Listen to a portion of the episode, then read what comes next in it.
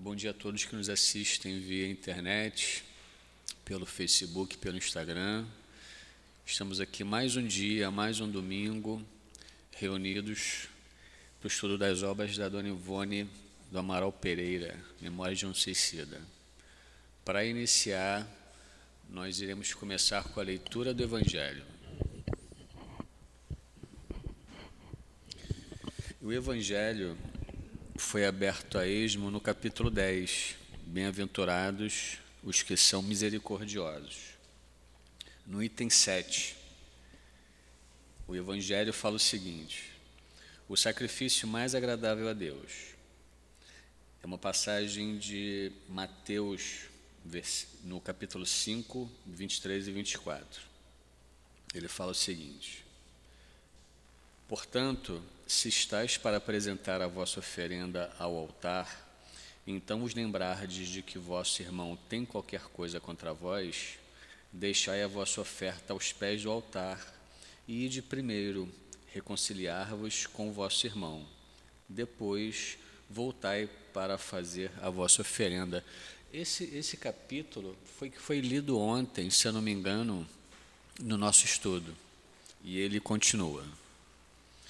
Quando Jesus, quando Jesus disse: Ide vos reconciliar com vosso irmão antes de apresentar vossa oferenda ao altar, ele ensinou que o sacrifício mais agradável ao Senhor é o do próprio ressentimento, que antes de se apresentar para ser perdoado, é preciso que ele mesmo tenha perdoado aos outros e que, se cometeu um erro com um de seus irmãos, o tenha reparado.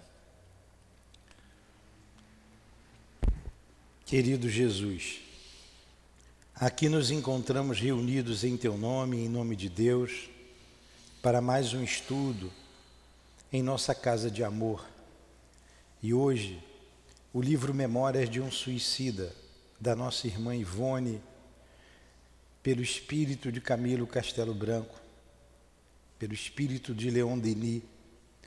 Então, em nome desses amigos espirituais, e rogando ainda que eles nos instrua, nos inspire para o entendimento destas páginas.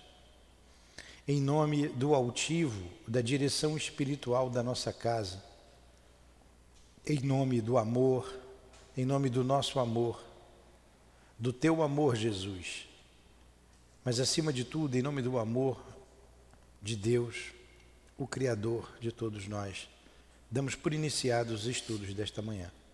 Que assim seja. Graças a Deus.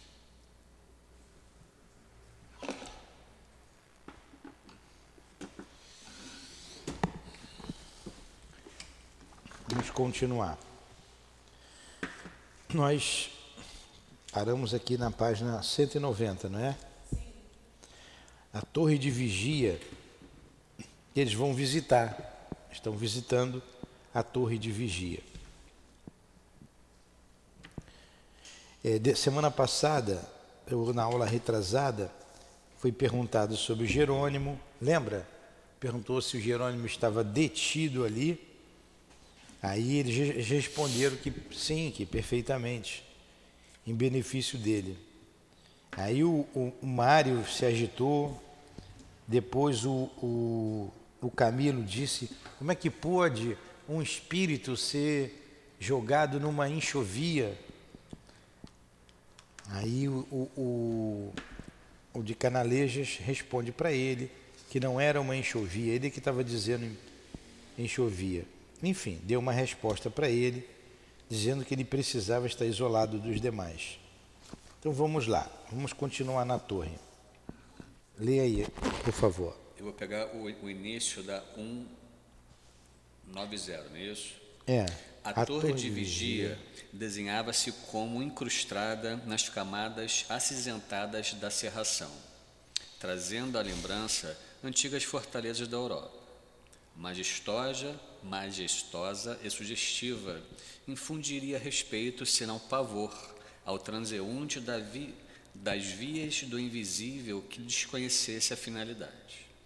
Acompanhados dos guias que levávamos, obtivemos passagem livre em seus pórticos, Como ação penosa precipitou vibrações de angústias em nosso ser acovardado, pelas recordações dos dissabores suportados, pois dir-se-ia que aquele ambiente pesado e sombrio falava a nossa alma dos dramas vividos nas penumbras do Vale Sinistro. A torre era, como sabemos, dependência do Departamento de Vigilância. E conquanto tivesse direção autárquica, havia ela de trabalhar em harmonia com a direção geral daquele departamento, em coesão perfeita de ideias e fraterna solidariedade.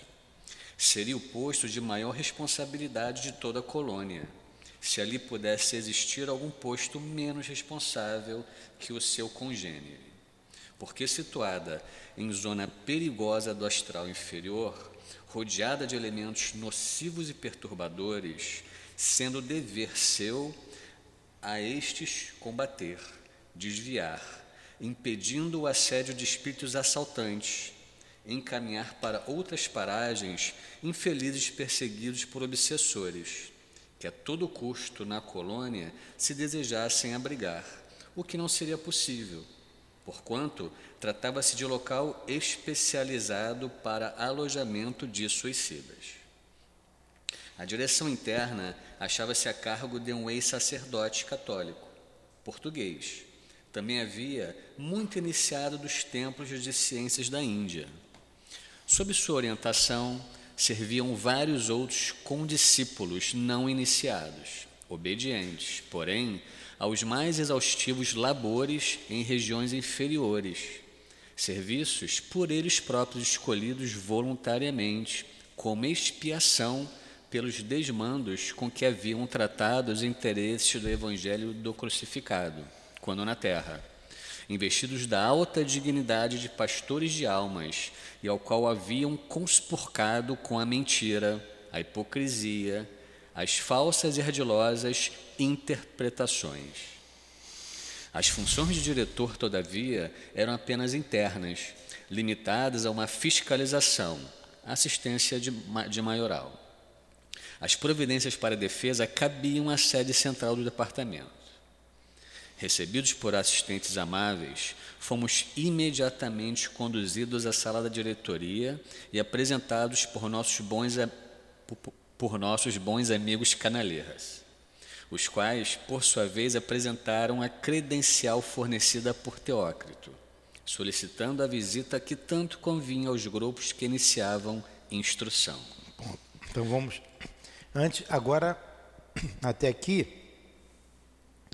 ele descreveu o ambiente e disse quem era, que, que local era a torre, um dos lugares mais importantes. Ele colocou bem, se, se é que não tinha lugar importante ali, mas pela sua localização, pelo abrigo de espíritos é, trânsfugas da lei, é, aquela incrustada numa região difícil, né, na, dentro da própria colônia, tinha uma direção, embora fosse uma autarquia, o que é uma autarquia? É que tem uma direção independente, mas ali a, a direção dela não, ela estava atrelada à colônia como um todo. Ela não tem essas coisas que tem aqui, né?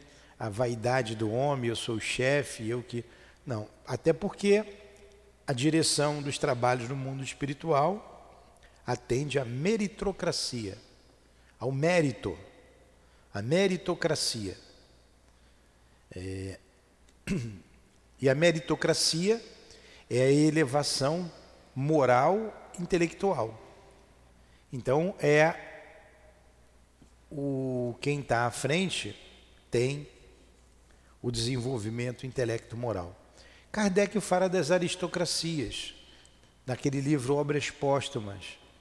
Então ele disse lá que primeiro foi da força, depois né, a força, o poder, a, é, é, o, o mando veio depois pela hereditariedade, passava de pai para filho, depois vem o poder do dinheiro, depois o poder intelectual, é o que a gente vive hoje, se você tiver dinheiro e não tiver inteligência, você perde tudo. E a aristocracia do futuro será a aristocracia intelecto-moral. Essa que vai dirigir aqui o planeta Terra. É, a gente via isso em Jesus, né? Um alto desenvolvimento moral e intelectual. As respostas que ele dava eram todas respostas inteligentíssimas. Ele não adiantava, ele não veio para ensinar física quântica, falar da, da, da, da teoria da, da, da relatividade. Ele não veio fazer isso. Outros viriam. Ele veio trazer o amor. Embora ele soubesse de tudo isso, né? Não era o tempo. Adiantava ele falar sobre a teoria da relatividade? Não adiantava. O amor já, já ficou difícil, a gente não entende até hoje que é um sentimento. Que é um sentimento. Então Jesus é o grande exemplo da aristocracia intelecto-moral. Sua elevação é imensa. Dizem, num dia desse, a gente estudando, disse o altivo, nós, não, nós aqui no mundo espiritual não temos é, acesso a essa não compreendemos essa elevação de Jesus. Tamanha é a sua grandeza. Você vê um homem aqui na terra ainda, de maneira chula, numa atividade carnavalesca, rebaixar o Cristo, aquela mediocridade, né? É como disse Jesus, perdoa-lhes porque eles não sabem o que fazem. E nós devemos honrar o nome de Jesus com a nossa conduta, com a nossa conduta, com nossos pensamentos. O pensamento vem em primeiro lugar, a conduta é o reflexo do nosso pensamento, é a consequência do nosso pensamento. Então ele descreveu aqui o, o local, a gente lembra, a gente imagina como a gente viu aqueles filmes, aqueles castelos e nevoado, né? lá na Europa então, um lugar que não, não tem a beleza, porque abriga espíritos, tem a sua beleza, mas não é a, regiões de elevação, porque abriga espíritos doentes, espíritos que transgrediram a lei de Deus. Falou um pouco do, do diretor da casa, né? o diretor interno, o nosso, como é o nome dele? É, irmão Santo Anselmo de Santa Maria, não é isso? Ah, nós não chegamos lá no Anselmo de ah, Santa ah, não, Maria, não. Aquele, aquele não, aquele é, não diz não. A gente vai chegar daqui a pouco lá. Então vamos lá. Alguma pergunta, alguma colocação? Posso fazer ah, uma colocação? Sim, claro. Nesse penúltimo parágrafo, ele coloca aqui: a direção interna achava-se a cargo de um ex-sacerdote católico e sob a sua orientação serviam outros condiscípulos não iniciados obedientes. Ou seja, eram espíritos comuns, não tinham grande elevação. Não. Mas estavam ali porque é, é... Não eram espíritos comuns, não. Vamos ver aqui. Foi bom você falar isso aqui. Vamos descer aqui, ó. Vamos ler devagarinho novamente. A torre. O primeiro parágrafo ele desenhou a torre nas camadas lá que a gente imaginou esses castelos. Né? No segundo parágrafo, é, chegaram lá acompanhados dos guias. Né? Teve, tiveram uma comoção, porque por causa da penosa vibração, vibrações de angústia, ó, vibrações de angústias do nosso, em nosso ser, pelas recordações dos dissabores suportados lá no Vale Sinistro, não é isso? Eles suportaram, chegaram ali e quando viram aquela situação, relembraram o Vale Sinistro. Porque não era um lugar de beleza, não era um lugar de elevação. Vamos para o terceiro parágrafo. Vamos para o terceiro parágrafo. Era, a torre era, como sabemos, dependência do Departamento de Vigilância. conquanto tivesse direção autárquica, havia ela de trabalhar em harmonia com a direção daquele direção geral daquele departamento, em coesão perfeita de ideias e fraterna solidariedade.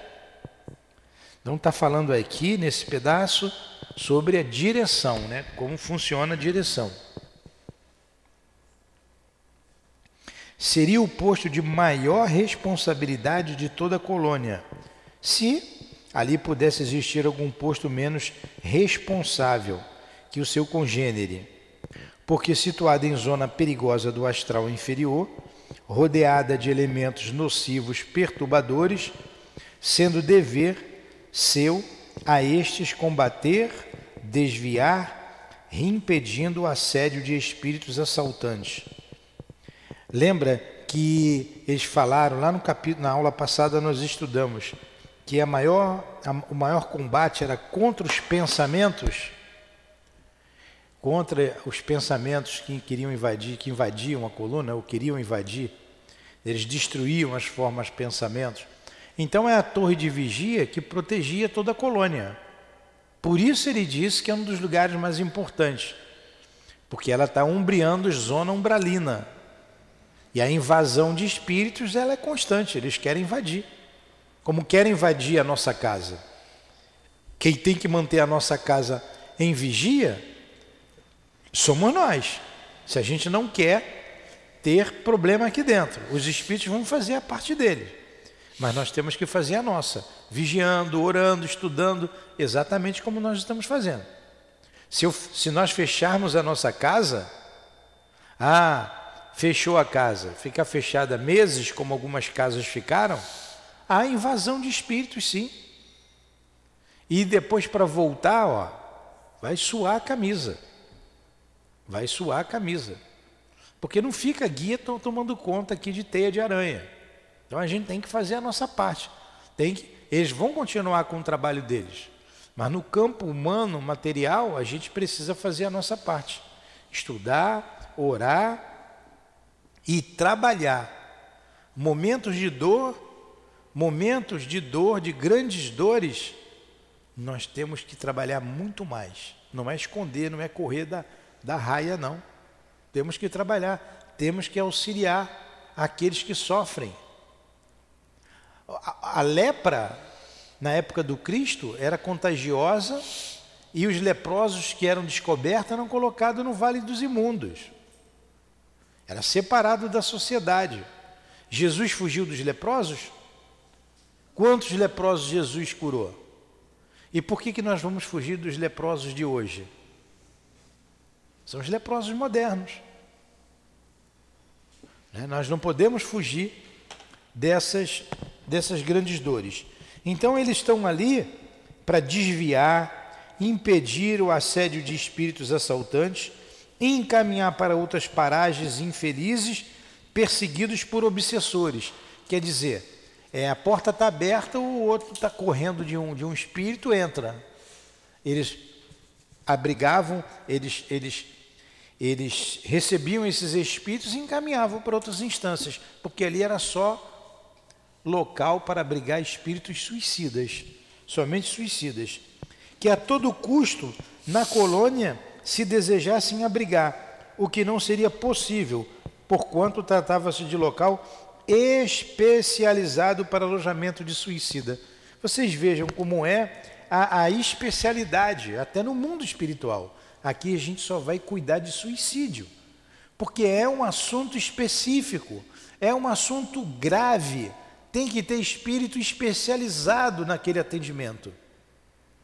Não é qualquer espírito que pode é, é, cuidar de, de, daqueles espíritos. Eles têm que se especializar, têm que ter amor, acima de tudo, amor, e vão se especializando no atendimento da alma humana. É... Outros espíritos chegavam ali, todo o tempo tentando invadir, a busca de socorro, porque sabia que ali ia encontrar abrigo. E eles estavam ali na vigilância, ó, veio para cá, mas aqui vocês não podem ficar. Olha o que faz o sentimento de amor. Ele não pegava e não, não entra, sai daqui, vai, vai se ajeitar. Com... Você, o problema é seu, você que arrumou o problema. Não. Pegava esses espíritos e conduzia para o lugar adequado. Né? Para colônia, para outras colônias, para outros lugares. conduziam esses espíritos. A direção interna, olha só. Então o cargo de diretor não pode ser dado para qualquer um. A direção interna achava-se a cargo de um ex-sacerdote católico português. Ah, porque ele era padre, ele não era um espírito elevado? Se não fosse, não estaria ali. Se fosse, não estaria ali. Sem dúvida. Se não fosse elevado, não seria o diretor. Então você vê, ó, a direção interna achava-se a cargo de um ex-sacerdote católico. Outra coisa, não está escolhendo a religião. Podia ser um pastor. Podia ser. O, o, o, o irmão Teócrito foi um indiano, um iniciado na Índia. Então está aqui, ó. A direção interna achava-se a cargo de um ex-sacerdote católico português também havia muito iniciado nos templos da ciência da Índia. Ele era um iniciado. Há muito tempo antes de ser católico, ser padre, ele já tinha vivido lá na Índia como iniciado, então ele conhecia os, as ideias que hoje nós estudamos, que nós chamamos de ideias espíritas. E vocês já sabem quais são. A iniciação nada mais era do que isso. Um estudo aprofundado, rigoroso e na terra com uma disciplina muito rígida. Então vamos lá, vamos ver quem era o padre aqui, sacerdote. Ex-sacerdote católico português, também havia muito iniciado, também havia muito, muito quer dizer, muito tempo atrás, isso que ele está querendo dizer, iniciado nos templos de ciências da Índia. Sob sua orientação, serviam vários outros condiscípulos não iniciados, obedientes. Esses aí não eram iniciados. Uhum. Esses nós vamos ver que muitos são espíritos arrependidos que se estão ali trabalhando, que estão trabalhando, prestando o serviço. Vamos lá. Outros discípulos não iniciados, obedientes porém aos mais exaustivos labores em regiões inferiores, serviços por eles próprios escolhidos voluntariamente, como expiação pelos desmandos com que haviam tratado os interesses do Evangelho do crucificado na terra. Olha só, esses outros eram espíritos arrependidos e como eles conspurcaram o evangelho na terra, arrependidos do que fizeram, não, eu quero trabalhar na frente aqui mais mais dolorosa. Eles é que desciam para resgatar espíritos no vale, para combater ali as as invasões, como eles como expiação pelos desmandos com que haviam tratado os interesses do Evangelho do crucificado, quando na terra, investido de alta dignidade de pastores de almas, e ao qual haviam conspurcado com a mentira, a hipocrisia, as falsas e ardilosas interpretações. Então, quem são esses? São esses mesmos que nós vemos hoje nos rádios, nas televisões, aparecem homens que estão à frente de grupos, eu não vou dizer aqui as religiões, você já sabe, e que mentem para as pessoas, mentem com uma ideia de inferno que eles não acreditam, ganham muito dinheiro em cima disso, muito dinheiro, e depois, quando desencarnam, se arrependem vira uma bobagem que fizeram. Sofrem a consequência de tudo isso e, como expiação, vai para uma frente de trabalho dura. A gente vê num outro, num outro patamar o nosso irmão André Luiz, quando ele chegou no mundo espiritual, ele foi trabalhar com o quê? Como o quê? Auxiliar de enfermagem. Poxa, um homem de ciência, nada melhor do que dobrar a sua vaidade, o seu orgulho. Foi limpar vômito dos doentes. Ele não sabia da passe. O tratamento lá era outro. Aí ele foi aprendendo ali, ali ele foi aprendendo, ali ele foi aprendendo, aí cresceu como espírito. Quem que vai chegar e botar o dedo assim, ah, seu André Luiz, eu fui um orgulhoso. Um dia eu ouvi uma pessoa falar isso, eu não gosto do André Luiz porque ele era muito, pelo amor de Deus, não leu, não leu a obra de André Luiz, não estudou, né? não conhece. Então é a mesma coisa. Então Paulo de Tarso não gosta de Paulo de Tarso que ele mandou apedrejar Estevão, ele mandou perseguir cristão. Pô, não leu a obra, não conhece Paulo de Tarso. Né? Pegou um recortezinho e dali ele tirou, é, é, tirou, editou um texto, né? Tirou. Ctrl C, Ctrl V. Deu um Ctrl C, um Ctrl V ali e tem uma, uma, uma análise, uma análise falsa. Então, esses espíritos, olha, foram espíritos que, como ele disse aqui, conspurcaram o nome do Cristo. Olha a nossa responsabilidade. A nossa responsabilidade aqui na casa. Aí a gente continua. As funções de diretor, todavia, eram apenas internas, limitadas a uma fiscalização, assistência de maioral. As providências para a defesa cabiam à sede central do departamento.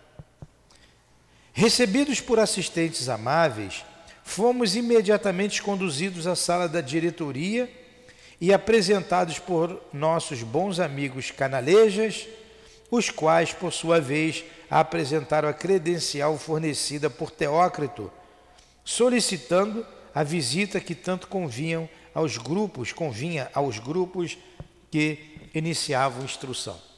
O que, que acontece aqui? Eles se colocam tão pequenos. Você fala assim, ah, os irmãos de Canalejas, ah, o Roberto, ah, ah, lá atrás o Roberto foi suicida, ah, tudo bem, ele teve seus momentos de dor. Mas eles se colocam tão pequenos que a gente pensa que é mais do que eles. Entendeu, Luiz? Uhum. Pô, eu, eu, a gente acaba se sentindo superior a eles. Isso é, é o que? Humildade. A humildade de, estão longe, estão, estão espíritos, são trabalhadores. Estão longe da gente. Se eu disser que Jesus está longe de mim, ele vai dizer assim para mim: Não, meu filho, eu sou igual a você. É o que ele vai dizer. E, no entanto, anos luzes, né? Baldes d'água. Tinha um colega que dizia assim: Ó, você está baldes, baldes d'água diferente. Porque tem um, a gente tinha lá no trabalho o, tico-tico. O tico-tico mostrava cada um na, na hierarquia. Então tem aqui a hierarquia, tem uma folha e você vai mudando as páginas, né? Aí antigamente botava a, a, o dedo na língua para virar a página. Dizia assim, ó, baldes d'água é diferente de mim. então, baldes d'água, a distância. É, eles são tão simples, Jesus era tão simples. Vamos, vamos para Jesus.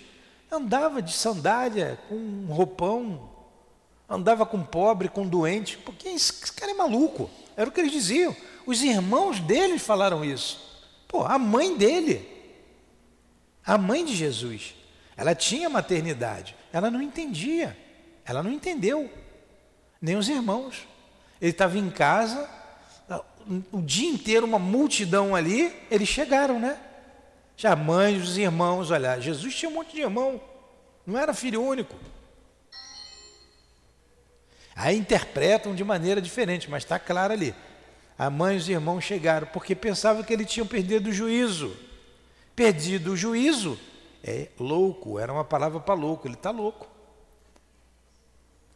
Pô, quem é esse camarada? Você anda com doente, que tumulto é esse? Pô, vamos tirar aí. Ó, vai lá e diz para ele que a mãe está aqui, a mãe e os irmãos dele estão chamando ele aqui. A grande, é, a grande verdade é que ninguém entendia Jesus à época. Olha só, nem, os, nem, nem a mãe, nem o irmão, nem os judeus, nem os romanos, ninguém entendia ele. Não entendiam ninguém e hoje ainda ele. não entendem. Não só... Até hoje não entende. Alguns poucos entenderam, foram embora. Até hoje não entende Jesus, não compreende Jesus. Se compreendesse Jesus, não se matava. Se compreendesse Jesus, não roubava, não explorava o próximo, não tinha nação explorando nação. Mas Jesus incomoda tanto a esses que dizem que ele, que ele é, é, ele era um louco, incomoda tanto que eles querem tirar o nome de Jesus da face da terra. Incomoda tanto. Ele não acredita, mas se sente incomodado com aquele nome, até hoje. Até hoje. Teve agora, a gente viu um processo aí de um ator que entrou, foi na, deu uma, uma fez queixa na delegacia, porque colocaram lá numa prova de escola, Jesus crucificado, escreve a, a frase, bandido bom é bandido morto. Olha que cabeça é essa. Jesus está tá, tá, tá se sentindo ofendido com isso? Claro que não. Mas quantas mentes vão, ainda mais de adolescentes ou jovens, vão acompanhar essa ideia? Porque ele é professor. A gente aprendeu a respeitar professor, apesar de que hoje ninguém mais respeita ninguém, né? Mas ele está conduzindo uma turma. Mas teve aluno que não gostou, reclamou, falou com o pai, o pai foi, prestou queixa. Esses ficam incomodados, eles fazem o mal e ficam incomodados. Então vamos tirar esse nome aí de Jesus, vamos, vamos acabar, tirar ele da face da terra.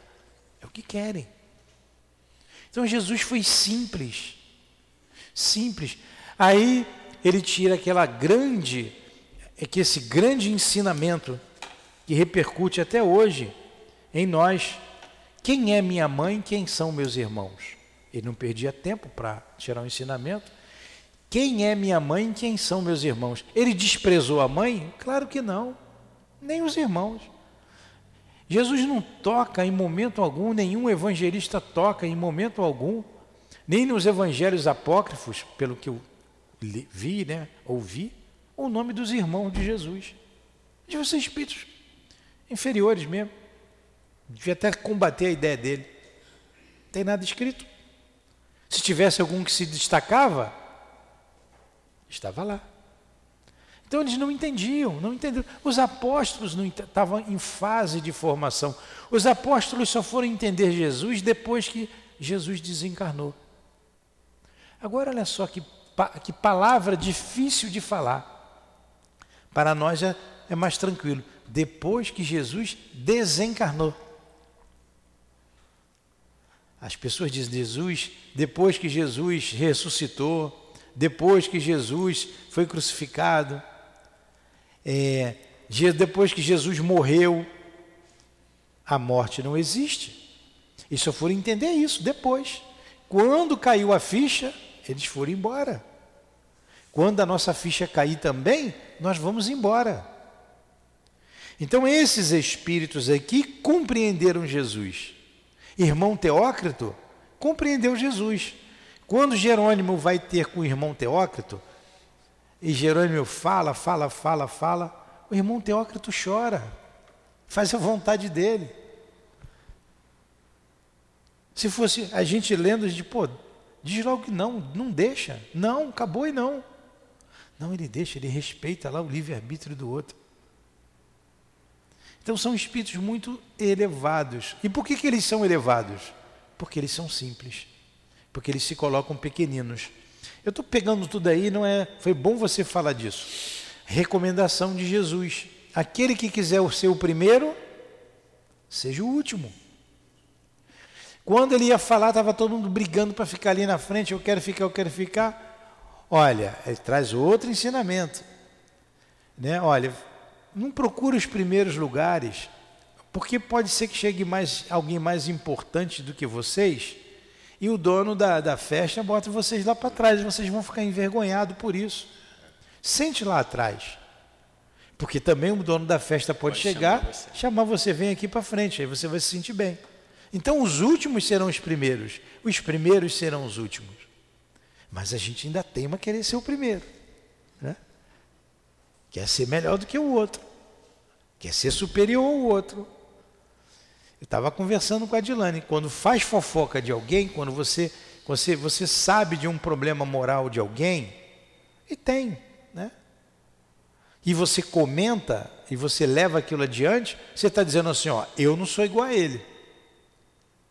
Logo, eu sou superior a ele. Ah, vocês viram o que a Sandra fez? Sandra, ó. O que, que eu estou dizendo?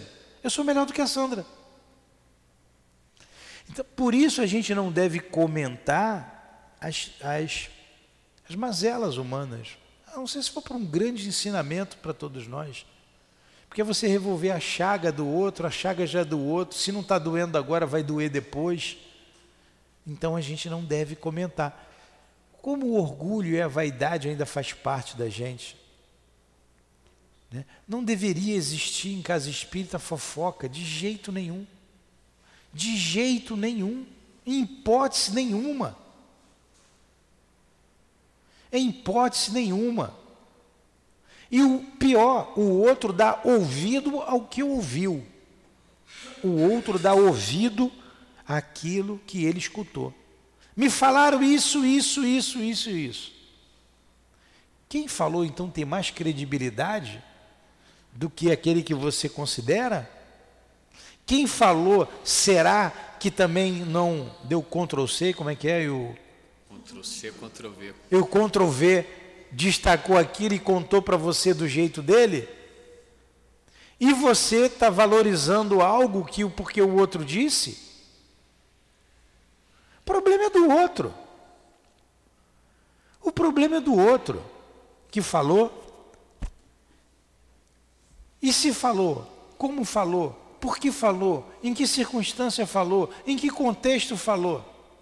Mas não, a gente prefere destacar o mal, destacar a fofoca, destacar a intriga, destacar o lado ruim do outro. Não pode.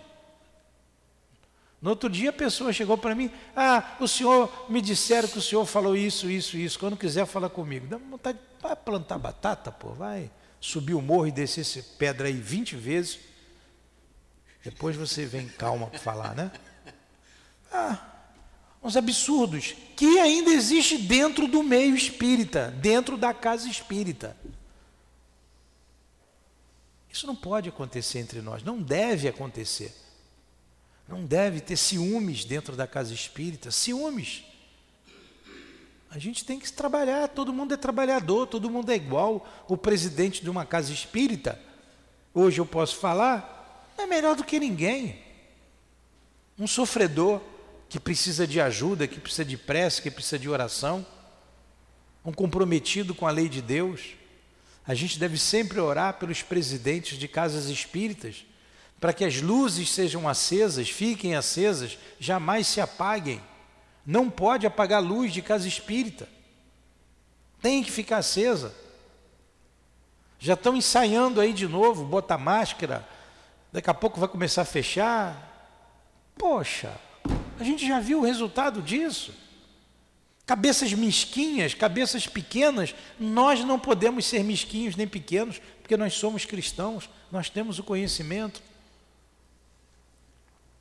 tem que ficar aberto, tem que trabalhar, tem que ajudar, tem que estudar e parar de falar mal da vida alheia. Parar de futucar a vida alheia. Porque se futucar a nossa vida, né? Se futucar a nossa, encontrar podridão. Então, aqui, esses irmãos, tudo isso para a gente falar da humildade, da simplicidade de, desses irmãos, que a gente pensa até que é muito mais do que eles. Pô, podia estar lá no lugar do, do irmão Teócrito. Eu sou melhor do que o canaleja, eu sou melhor do que esse padre aqui. Ele é muito bonzinho. Ele é inocente. Ele é, é inocente, né? Bondosamente acolhido, fomos saudados em nome do Mestre dos Mestres e da Guardiã da Legião, tendo ainda o diretor apresentado bons votos pelo nosso restabelecimento completo e consequente progresso. Encantados, notamos não existir superficialidade ou afetação social nas maneiras daqueles que nos falavam. Olha que beleza! Na relação entre eles não tinha essa superficialidade, né? Eu gosto de ver às vezes, né? As mulheres, ô oh, querida, né? Beija até no vento, né? Não. Só tem mulher aqui, eu não posso falar, só tem nós dois aqui. A gente vai apanhar aqui, Luiz, não vou falar não. Então não tem a superficialidade, não, muitas vezes não tem entre nós superficialidade. Não tinha, direto, objetivo, simples. É isso que a gente tem que aprender a ser. Né? Ao contrário, a simplicidade, as formas, as formosas expressões de vera solidariedade irradiavam indefiníveis atrativos, cativando-nos gratamente. Poxa, e quando a gente é recebido assim, a gente se sente bem à beça, não é? E como a gente faz isso aqui na nossa casa, graças a Deus, a gente tem recebido as pessoas bem aqui. A gente tem procurado receber todo mundo bem, para que ninguém seja mais um, e sim um que estava faltando. Todo, todo aquele que chegar aqui é mais um que estava faltando no grupo. Então a gente deve receber bem. Mesmo que ele venha aqui e não volte mais, mas ele vai levar uma boa impressão da nossa casa. É o que nós devemos fazer e recomendamos isso sempre. A todos nós, todos nós temos que receber todos bem. Mostra a casa, mostra, pergunta se precisa de alguma coisa, né? é, fala dos cursos, fala dos trabalhos, dos estudos e convida as pessoas. Quanto mais gente trabalhando, melhor. Então vamos lá, continua aí. Consertado o programa da visita entre nossos guias e o diretor, Padre Anselmo de Santa Maria, não se perdeu tempo em conversações ociosas Iniciava imediatamente o digno dirigente importantes explicações enquanto caminhávamos, demandando os pavimentos superiores. Não nos furtaremos ao grato dever de concluir este capítulo com os informes escolhidos durante a curiosa visita.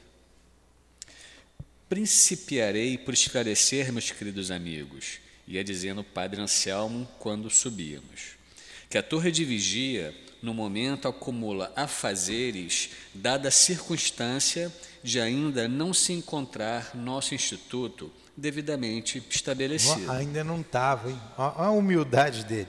Olha a simplicidade. E não perdeu tempo. Como Jesus jamais perdeu tempo. Ah, muito bem, sejam bem-vindos. É, é, estimo o restabelecimento rápido de vocês vamos conhecer para a gente crescer, vamos embora. Levantou, já foi andando e falando, ó, isso aqui é isso aqui. Não perdeu tempo, não ficou de blá blá blá, tomando cafezinho. Lá tem cafezinho? Acho que não, deve, né? Tem? Deve ter, mas só no final. só depois do trabalho, né? É. Então, é, vamos embora, vamos, vamos caminhando, vamos aprendendo. Então, eles iam subindo a torre e dizendo que muitos afazeres, como sempre, a seara do Cristo é imensa. O que é a seara? É a área de trabalho, ela é imensa, tem muito trabalho, mas os trabalhadores são poucos. Naquela passagem, quando ele diz o reino dos céus é semelhante, ele fala lá do, do vinhateiro, né, que vai contratar os trabalhadores, ele vai até a última hora. Porque a seara é imensa, sempre precisa de trabalhadores, sempre vai precisar de trabalhadores. E quando a terra for um mundo divino, a seara para esses espíritos é o universo. E como Deus está sempre criando, o trabalho, ele é eterno. O trabalho é eterno. Como disse Jesus, se o Pai trabalha, eu também trabalho.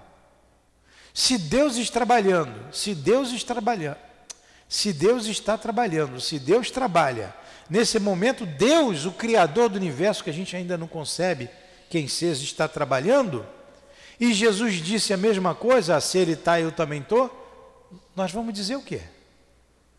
Se Jesus está e Deus está, também vou trabalhar. Eu tenho que trabalhar.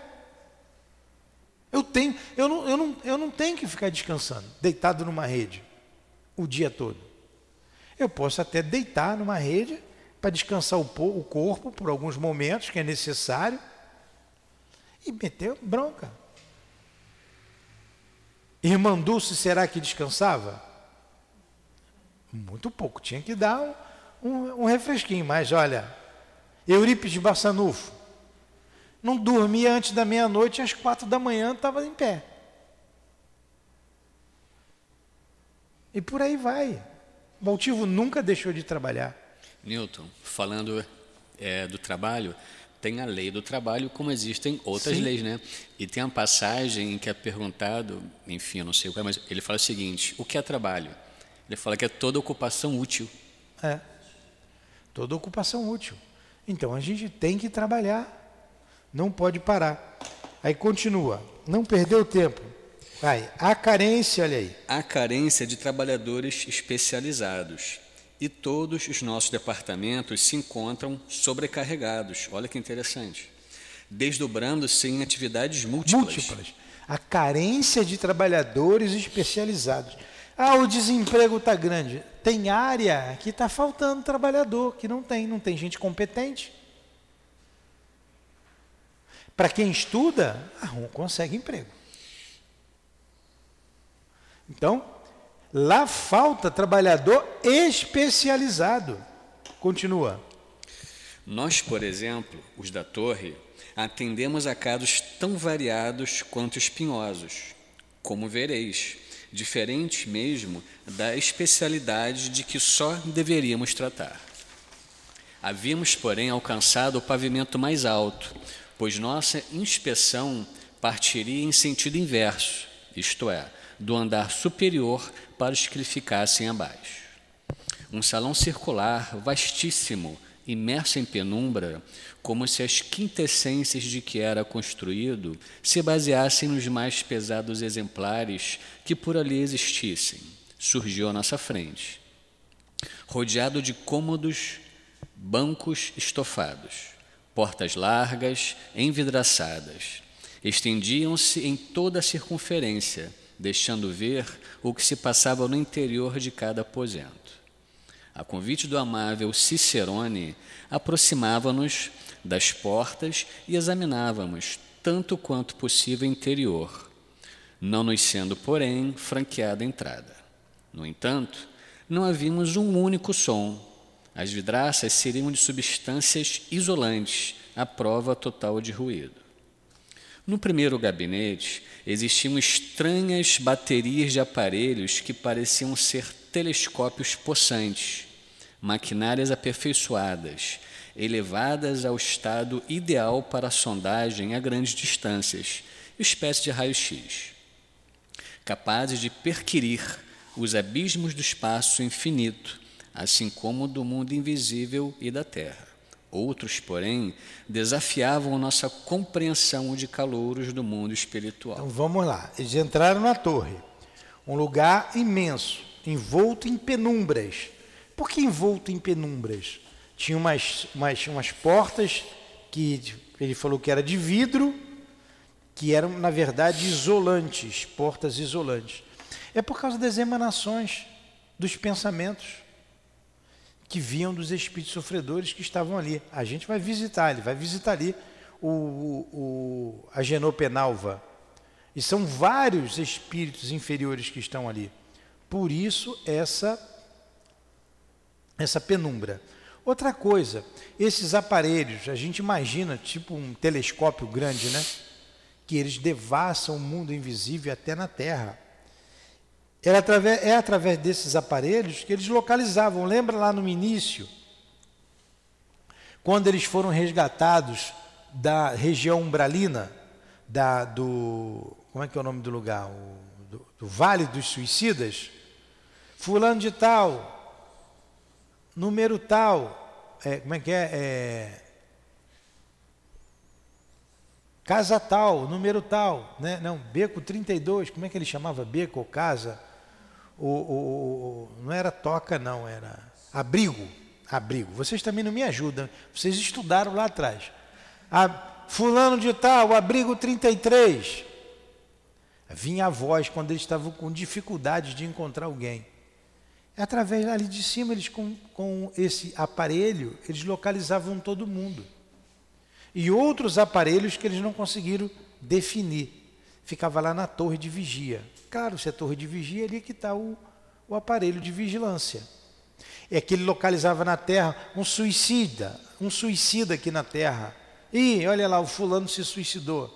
Vamos resgatá-lo. Porque se deixar solta, ele vai ter problemas sérios com outras falanges de espíritos que nós já vimos também, é, ainda ligados ao mal.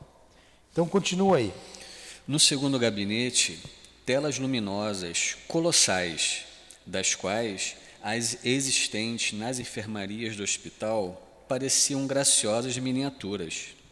Indicavam haver necessidade ali também de retratarem-se acontecimentos e cenas ocorridos a imensuráveis distâncias, tornando-os presentes aos técnicos e observadores para tanto credenciados, a fim de serem devidamente estudados e examinados.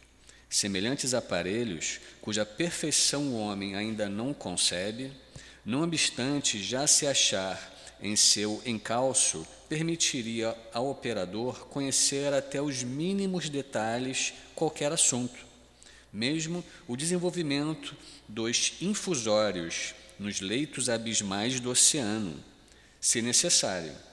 Bem assim, a sequência de uma existência humana que se precisasse conhecer ou as ações de um espírito em atividade no invisível, nas camadas inferiores ou durante missões penosas excursões pertinentes aos serviços assistenciais.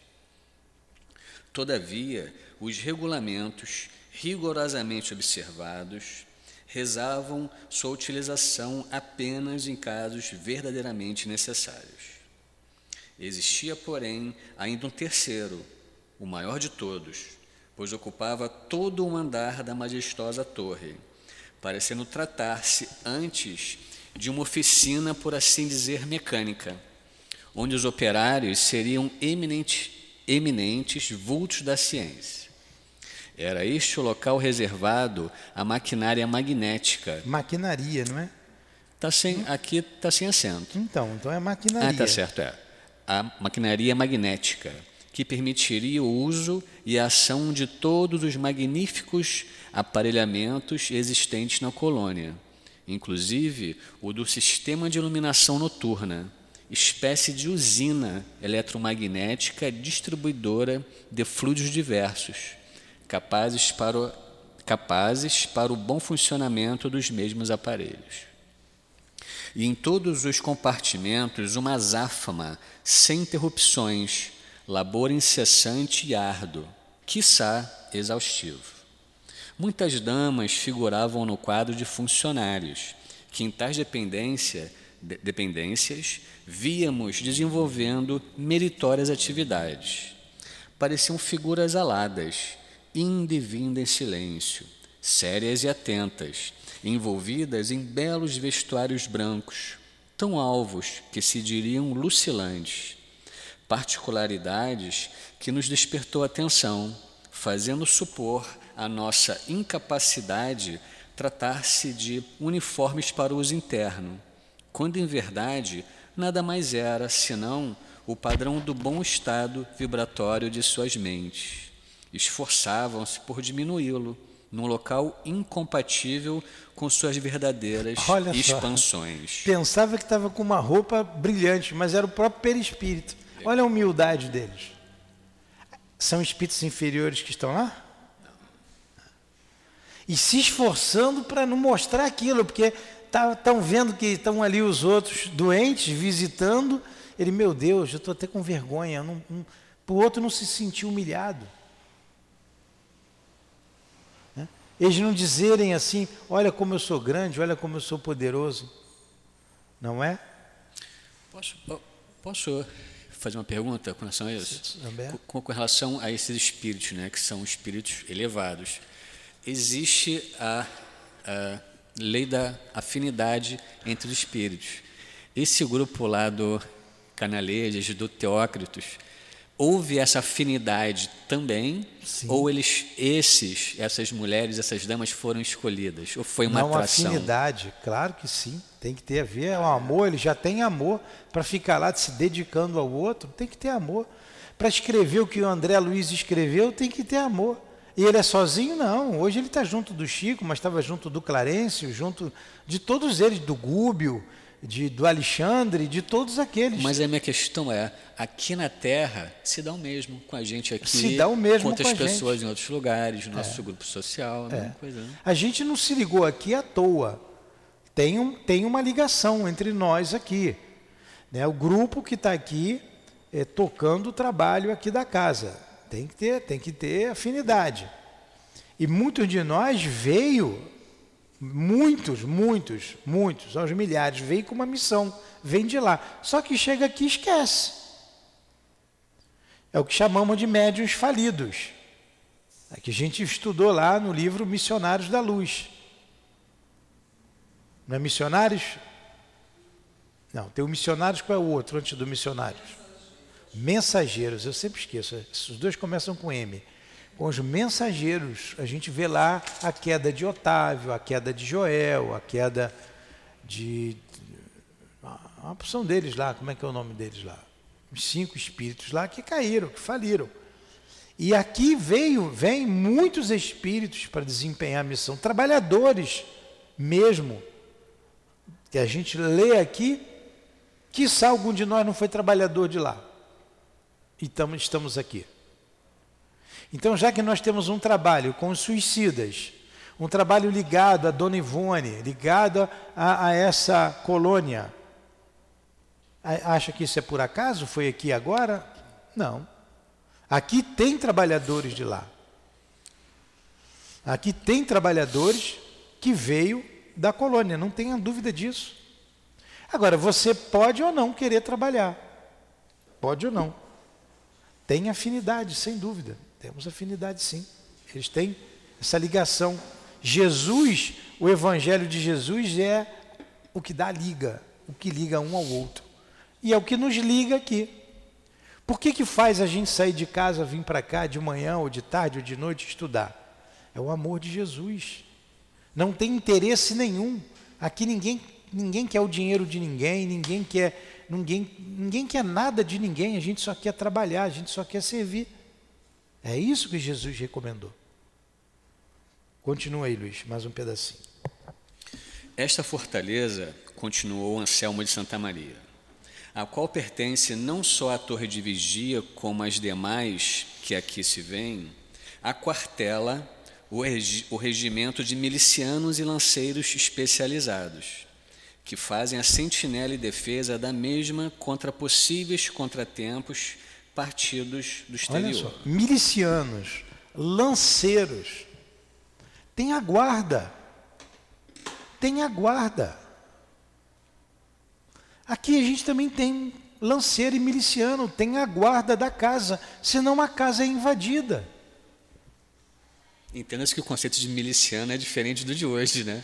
É, mas, mas a palavra miliciano não significa é, o sentido pejorativo que a sim, gente dá. Sim, sim, sem dúvida. Não, é a guarda. Agora, espírito vai morrer de novo? Espírito vai matar espírito? Não. Mas ele se protege. Tem choque, ondas, as armas, elas são. É, ela, é, a, a, munição, vamos dizer assim, é de energia. E que os, os outros fogem, porque dói. Corre. Então tem a guarda, tem a proteção. Ou dá para uma pessoa que está falando da doutrina espírita, seja lá quem for, ir para casa sozinho. Não dá para eu sair daqui para minha casa sozinho. Não tem como tem que ter proteção, tem que ter miliciano, senão a gente não aguenta. A gente cai. Muitos dos integrantes desse regimento vai são discípulos da iniciação cristã popular e ensaiam os primeiros passos na senda dos labores edificantes, caminho da redenção. Alguns foram também suicidas que agora experimentam conosco a reparação de antigos deslizes.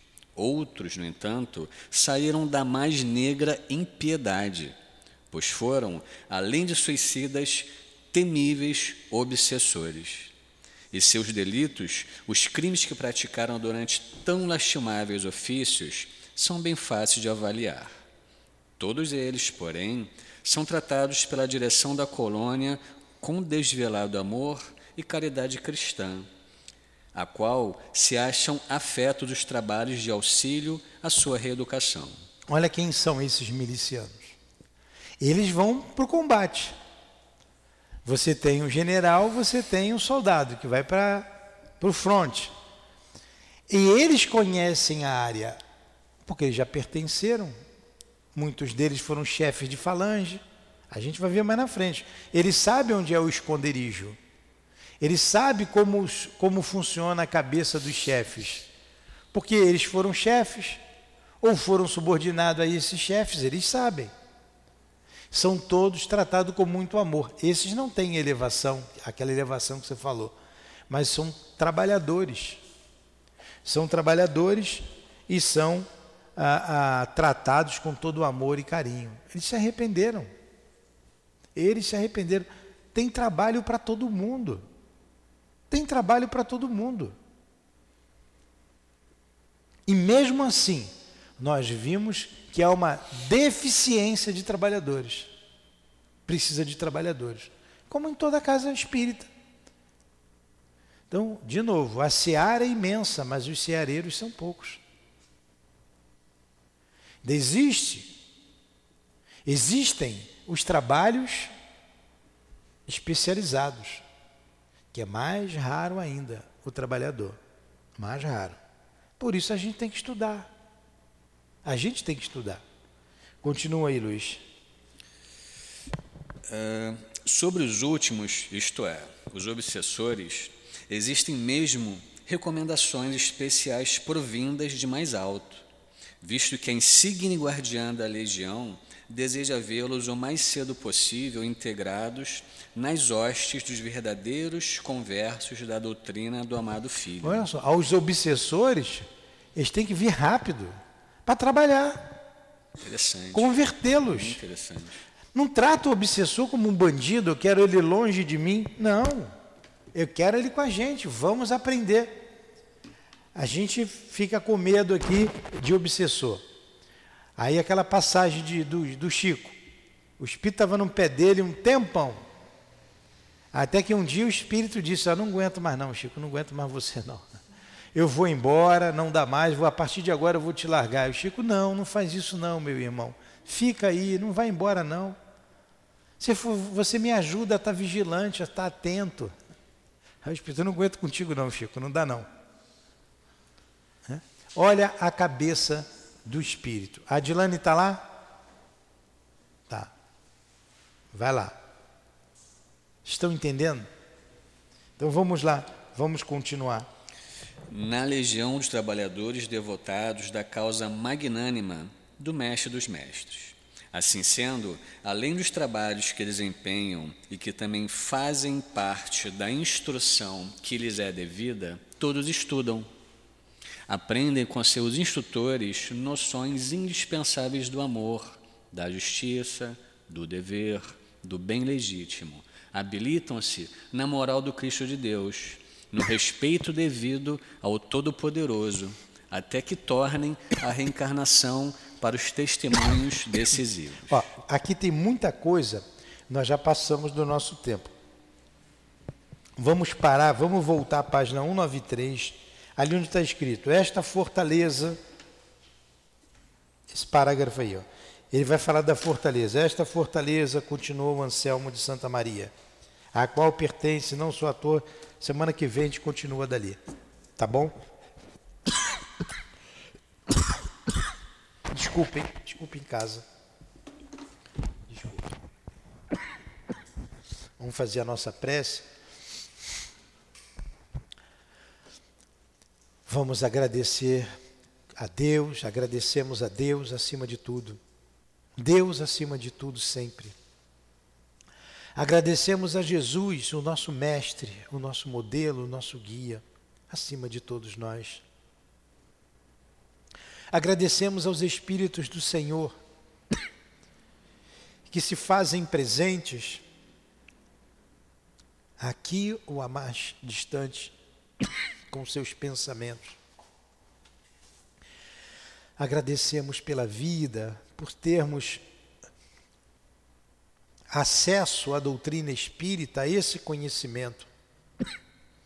E rogamos por todos nós forças para perseverarmos, para sermos instrumentos do amor, para espalharmos essas ideias, da ideia da imortalidade.